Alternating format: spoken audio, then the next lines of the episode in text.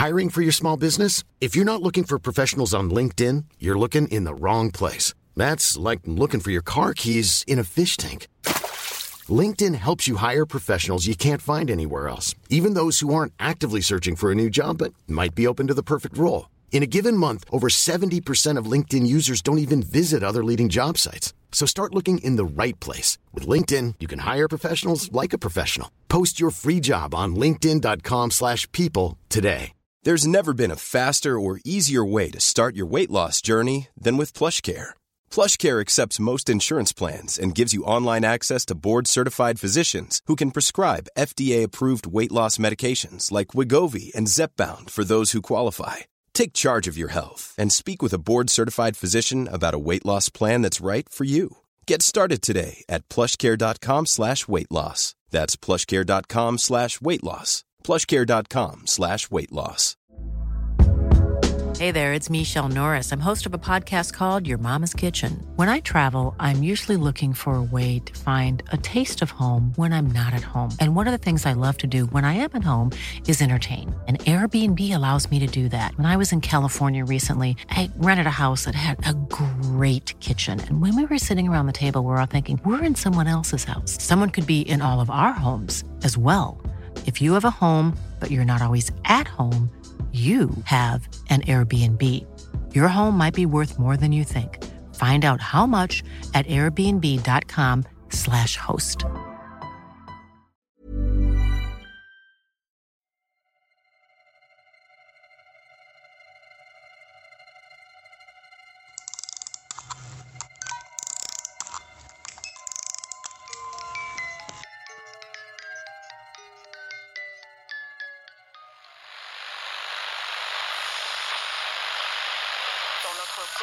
One week before I murdered my mother.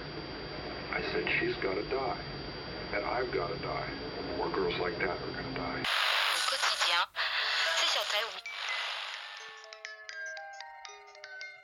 Hej och välkomna tillbaka till Rysarstunden med mig Linda. Och med mig Alex. Och då går vi in på sista avsnittet. Det gör vi. Ja. Och igår då slutade vi med att eh, Charlotta sa till Viktor att de skulle åka och hälsa på hans mamma.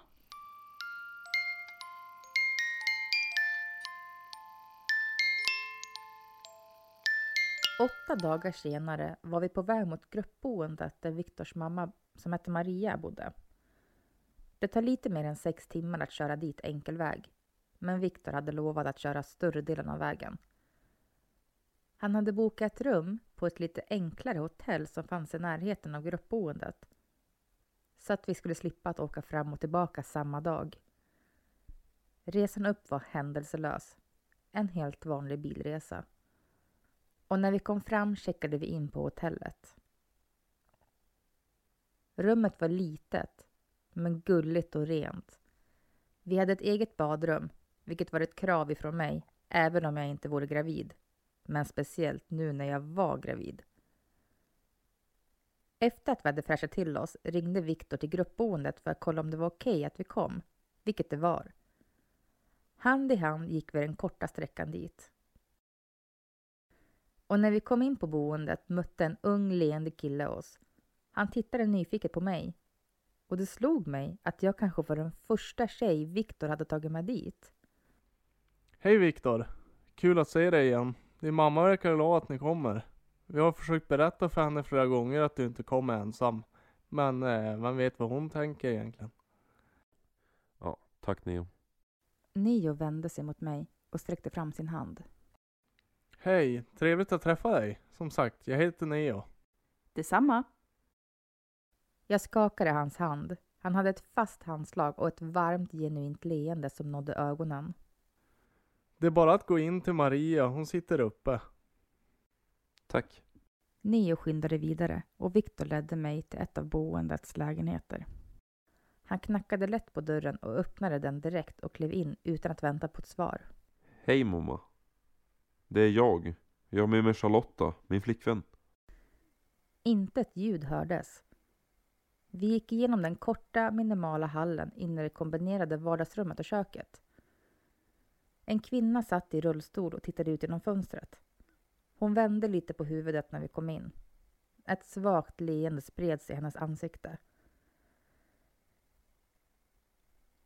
Blicken hon gav Viktor var varm Fortfarande sa hon ingenting, eller skrattade, eller grät, eller gjorde något läte från sig. Inga ljud alls kom ifrån henne. Vi gick fram till henne, satte oss på varsin stol som knappt verkade vara använda. De stod nog mest där vid bordet som prydnad för att skapa illusionen av ett hem. Maria granskade mig. Jag fick tvinga mig själv att sitta still, att inte skruva på mig. Jag mötte hennes blick, försökte le. Så böjde sig Maria sakta framåt, lyfte långsamt ena armen och klappade mig på magen. Bebis? Både jag och Viktor drog efter andan. Jag nickade sakta. Ja, bebis. Marias leende blev större. Flicka? Vi vet inte. Det gick inte att se på ultraljudet. Hennes nick var så liten att den knappt märktes. Maria la handen över sitt hjärta. Tårarna vällde upp i ögonen på både mig och Viktor.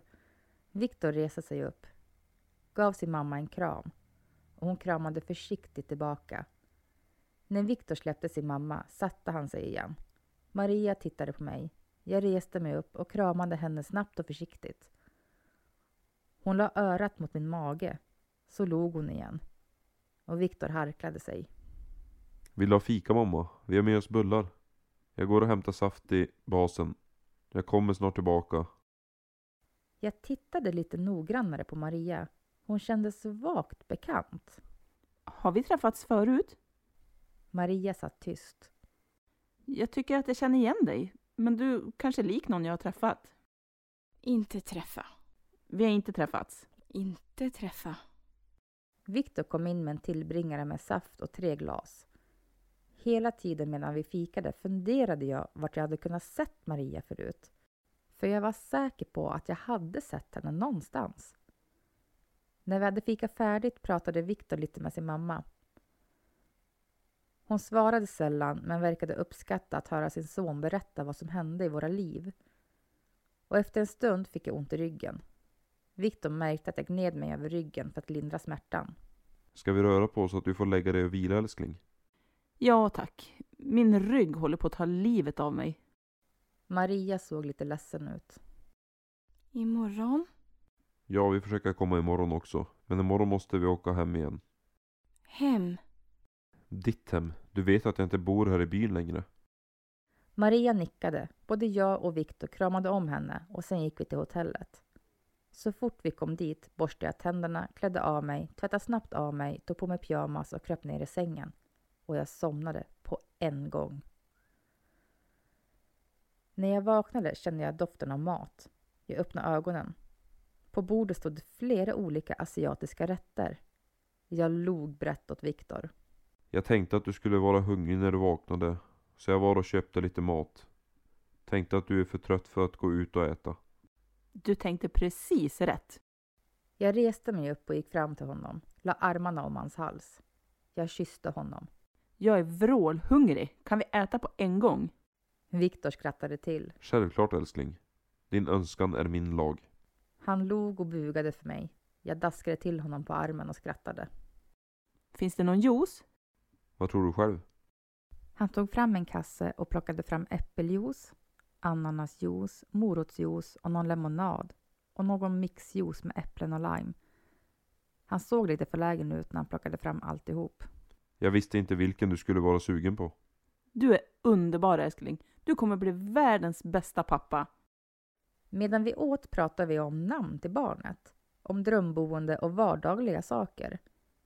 Jag kände mig avslappnad och lycklig. När vi ätit klart kröp vi ner i sängen och tittade på TV. Jag somnade med huvudet på Viktors arm. Jag vaknade med ett ryck. Det var alldeles mörkt i rummet. Jag hörde någon andas bredvid mig. Det tog några sekunder innan jag insåg att det var Viktor som låg och sov bredvid mig. Jag kände ett svagt illamående. Jag försökte djupandas för att bli av med det.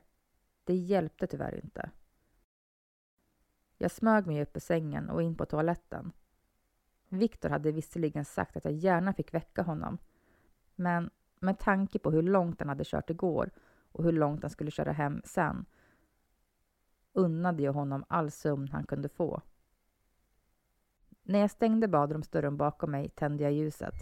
Jag skrek och hoppade högt.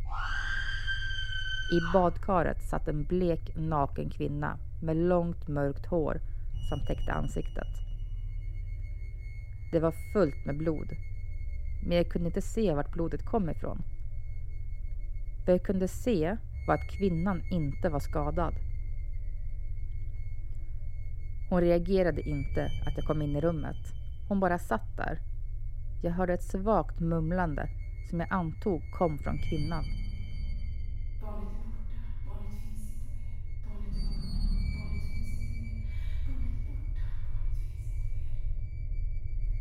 Jag sjönk ner på golvet, blundade, satte händerna för öronen och viskade till mig själv. Mardröm, mardröm, mardröm, mardröm. Jag är trygg, jag är trygg, jag är trygg. Jag skrek högt när någon rörde vid min axel. Charlotta, älskling. Det är bara jag. Vad händer? Viktors röst var full av oro. Jag tittade upp på honom. Badkaret. Kvinnan. Badkaret. Vi tittade dit båda två. Badkaret var tomt. Jag slöt ögonen och jag skämdes något fruktansvärt. Det var bara en mardröm. Men gumman. Jag kände hur Viktor satte sig bredvid mig, kramade mig, vaggade mig. Jag andades in hans doft, hans trygghet, hans värme. På något sätt lyckades vi ta oss upp från golvet, tillbaka till sängen. Viktor hämtade vatten åt mig, som jag girigt svepte. Snart somnade jag, återigen med huvudet på Viktors arm. Morgonen därpå skämdes jag fortfarande. Förlåt, igen. Det är lugnt älskling. Din kropp är full med hormoner. Det är säkert inget konstigt med lite knasiga drömmar. Speciellt inte om du redan var lite knasig innan du blev gravid. Viktor blinkade åt mig.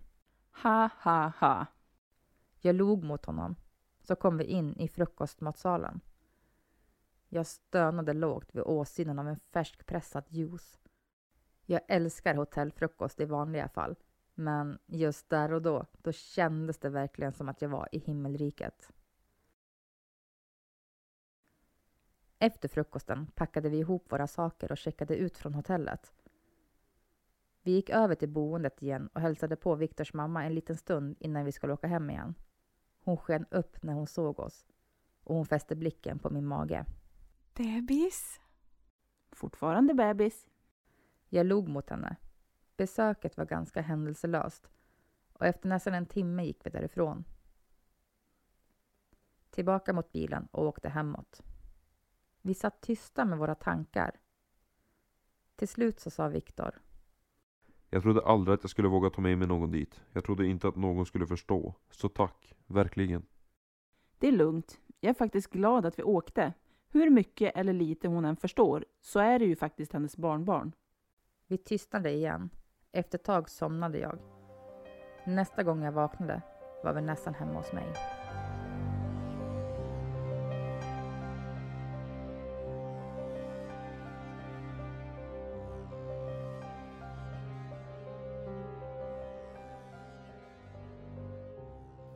Viktor spenderade mycket tid hemma hos mig.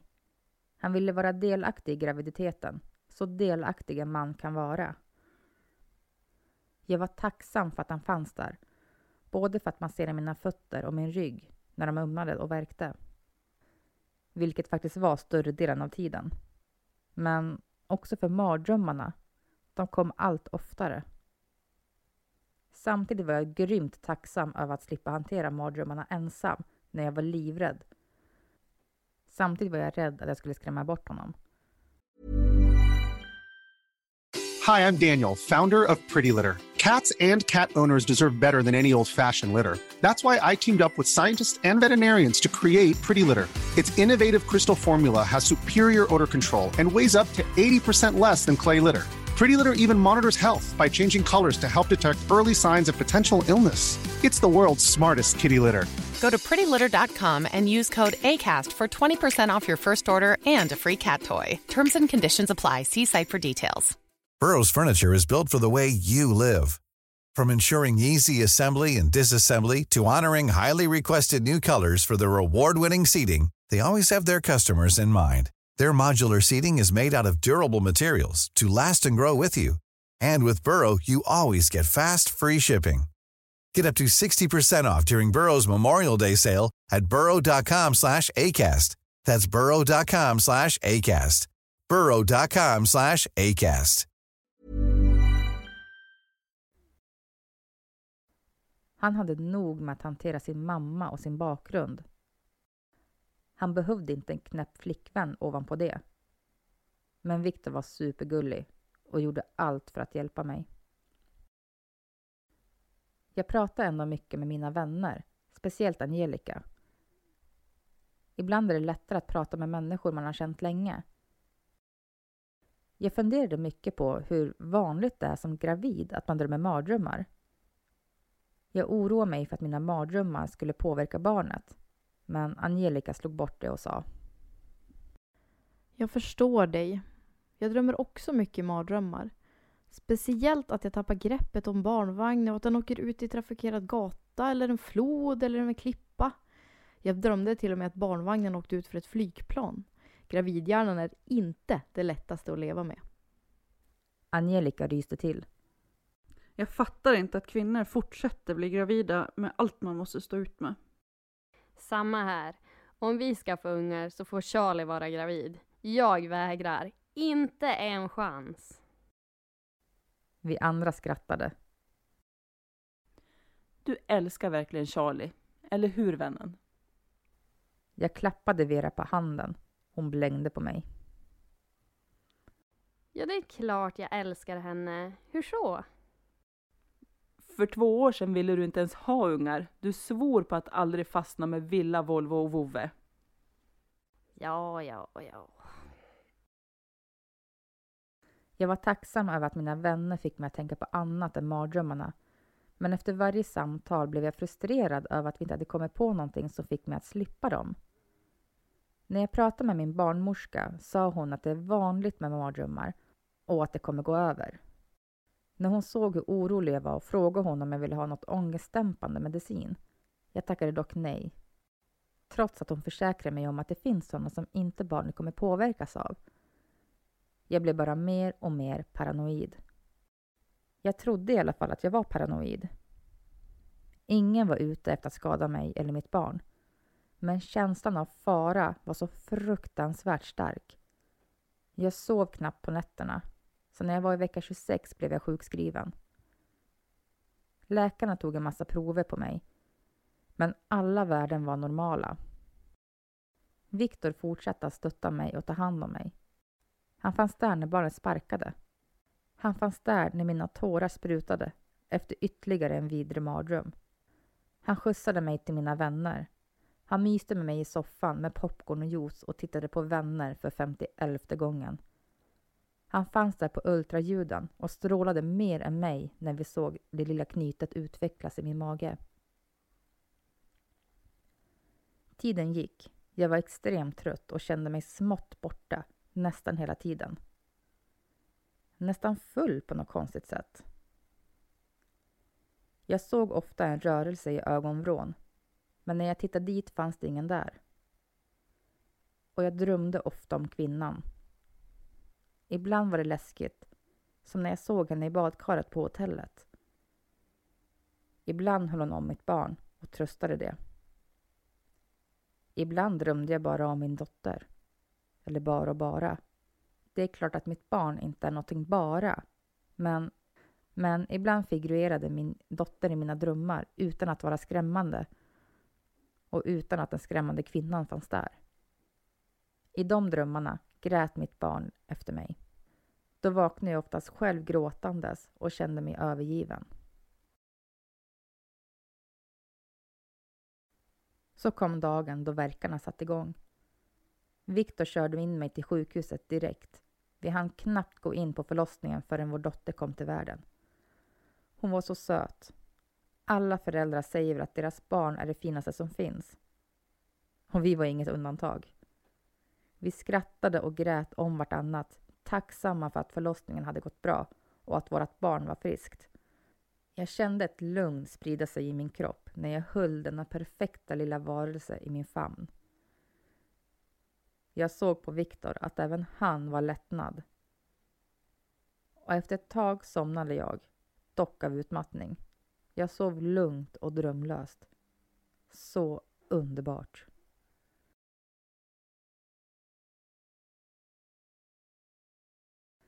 Jag vaknade utvilad, lycklig och tillfreds med livet. Nu skulle allt bli bra. Jag öppnade ögonen. Jag låg inte kvar på förlossningen. Viktor och vår dotter var borta. De kanske gjorde några tester och ville inte väcka mig. Så måste det vara. Jag tittade mig noggrannare omkring i rummet. Det var väldigt, väldigt likt det rum jag låg i efter feberhallucinationerna. En obehaglig känsla slog rot i magtrakten och spred sig sakta upp mot mitt hjärta. Vad var det som pågick? Och när jag kände paniken komma krypande tryckte jag på larmknappen.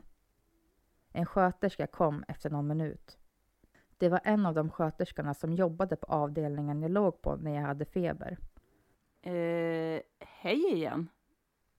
Vad gör jag här? Varför är jag inte på förlossningen? Förlossningen? Varför skulle du vara där? Sköterskan såg förvirrad ut. För att jag fick barn för några timmar sedan. Och vad är hon förresten? Och Viktor? Tas det några prover? Hon såg fortfarande förvirrad ut. Så kom hon fram till min säng. Charlotta, du fick miss... Barnet klarar inte av den höga febern du hade så länge. Och det har vi ju berättat. Minns du inte det? Missfall? Nej, nej, nej. Du förväxlar mig med någon annan. Jag fick barn för några timmar sedan. En flicka. Sköterskans förvirring byttes ut mot oro. Hon backade sakta ifrån mig. Jag ska hämta något lugnande åt dig, så kommer du må bättre sen. Jag behöver inget lugnande. Jag behöver bara min dotter. Och Viktor. Viktor? Din kille? Vi har inte fått tag på honom än. En vrede vällde upp inom mig. Jag skrek rakt ut, grabbade tag i ett glas vatten som stod bredvid mig och kastade det mot sköterskan. Jag var dock väldigt svag så glaset nådde henne aldrig. När hon flydde ut genom rummet ropade jag efter henne. Kom tillbaka! Jag vill ha min dotter! Kom tillbaka! Men hon fortsatte ut ur rummet så fort hon kunde. Jag försökte ta mig upp i sängen. Benen var svaga. Men efter ett tag hittade jag balansen. Jag drog ut droppnålen jag hade i armen. Med stöd av sängen började jag gå mot dörren. En läkare och två manliga sköterskor kom in. En av dem lyfte lätt upp mig och la mig på sängen igen. Jag försökte ändå ta mig loss. Jag vred mig, sparkade, slog och rev och bet. Men de båda sköterskorna höll ner mig så att läkaren kunde ge mig något lugnande via en spruta i armen. Trots att jag kämpade emot tröttheten somnade jag snabbt.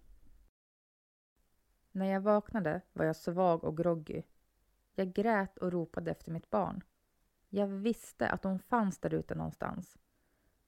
Efter en tid, jag vet inte hur länge, förflyttades jag till psyk. Det är där jag är nu. Och det är där jag skriver ner allt det här. Jag vet att de försöker få mig att tro att min dotter inte finns. Men den går jag inte på. Hon finns. Punkt jävla slut. Jag skiter i vad alla andra säger. Jag vet att de finns där ute, någonstans.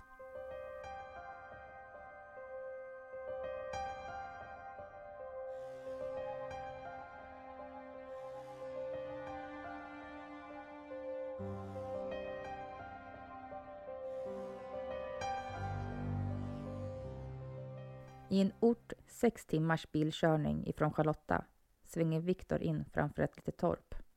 Bredvid honom, i passagerarsätet, sitter hans mamma Maria. Hon har Viktors och Charlottas nyfödda bebis i famnen. De har varit och handlat mat och blöjor. Viktor köpte torpet för flera år sedan och han bor där i långa perioder för att ha nära till sin mor. Han har hela tiden vetat att när Maria får tillbaka sin dotter så kommer hon att bli frisk igen. Därför, så fort Charlotta hade somnat och kommit till ro, tog han bebisen och lämnade sjukhuset. När han kom fram till gruppboendet tog han genast med sig bebisen in till Maria och la bebisen i hennes famn. Så mamma, nu har du fått tillbaka din dotter. Hon är inte borta längre. Maria ler och vaggar den lilla. Välkommen hem flickan min. Välkommen hem till mamma Mary.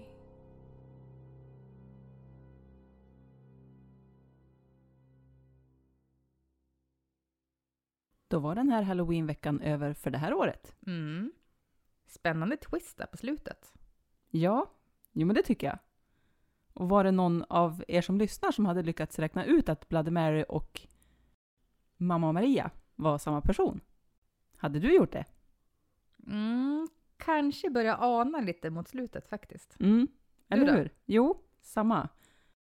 Men stort tack till dig Malin än en gång för att du tog dig tiden att skriva den här novellen till oss. Ja, tack så jättemycket. Mm, verkligen. Och nu vill vi också säga stort tack till alla våra gästskådespelare som var med. Mm. Och de är Hanna Lindberg, Jonna Andreff, Mikaela Berggren, Fredrik Häggström, Carola Sjöberg, Angelica Lindberg, Sofia Israelsson, Alessa Staffrin, Belinda Lilja, Mattias Burström Robert Thelin. och Jessica Wetterstrand Sjöberg.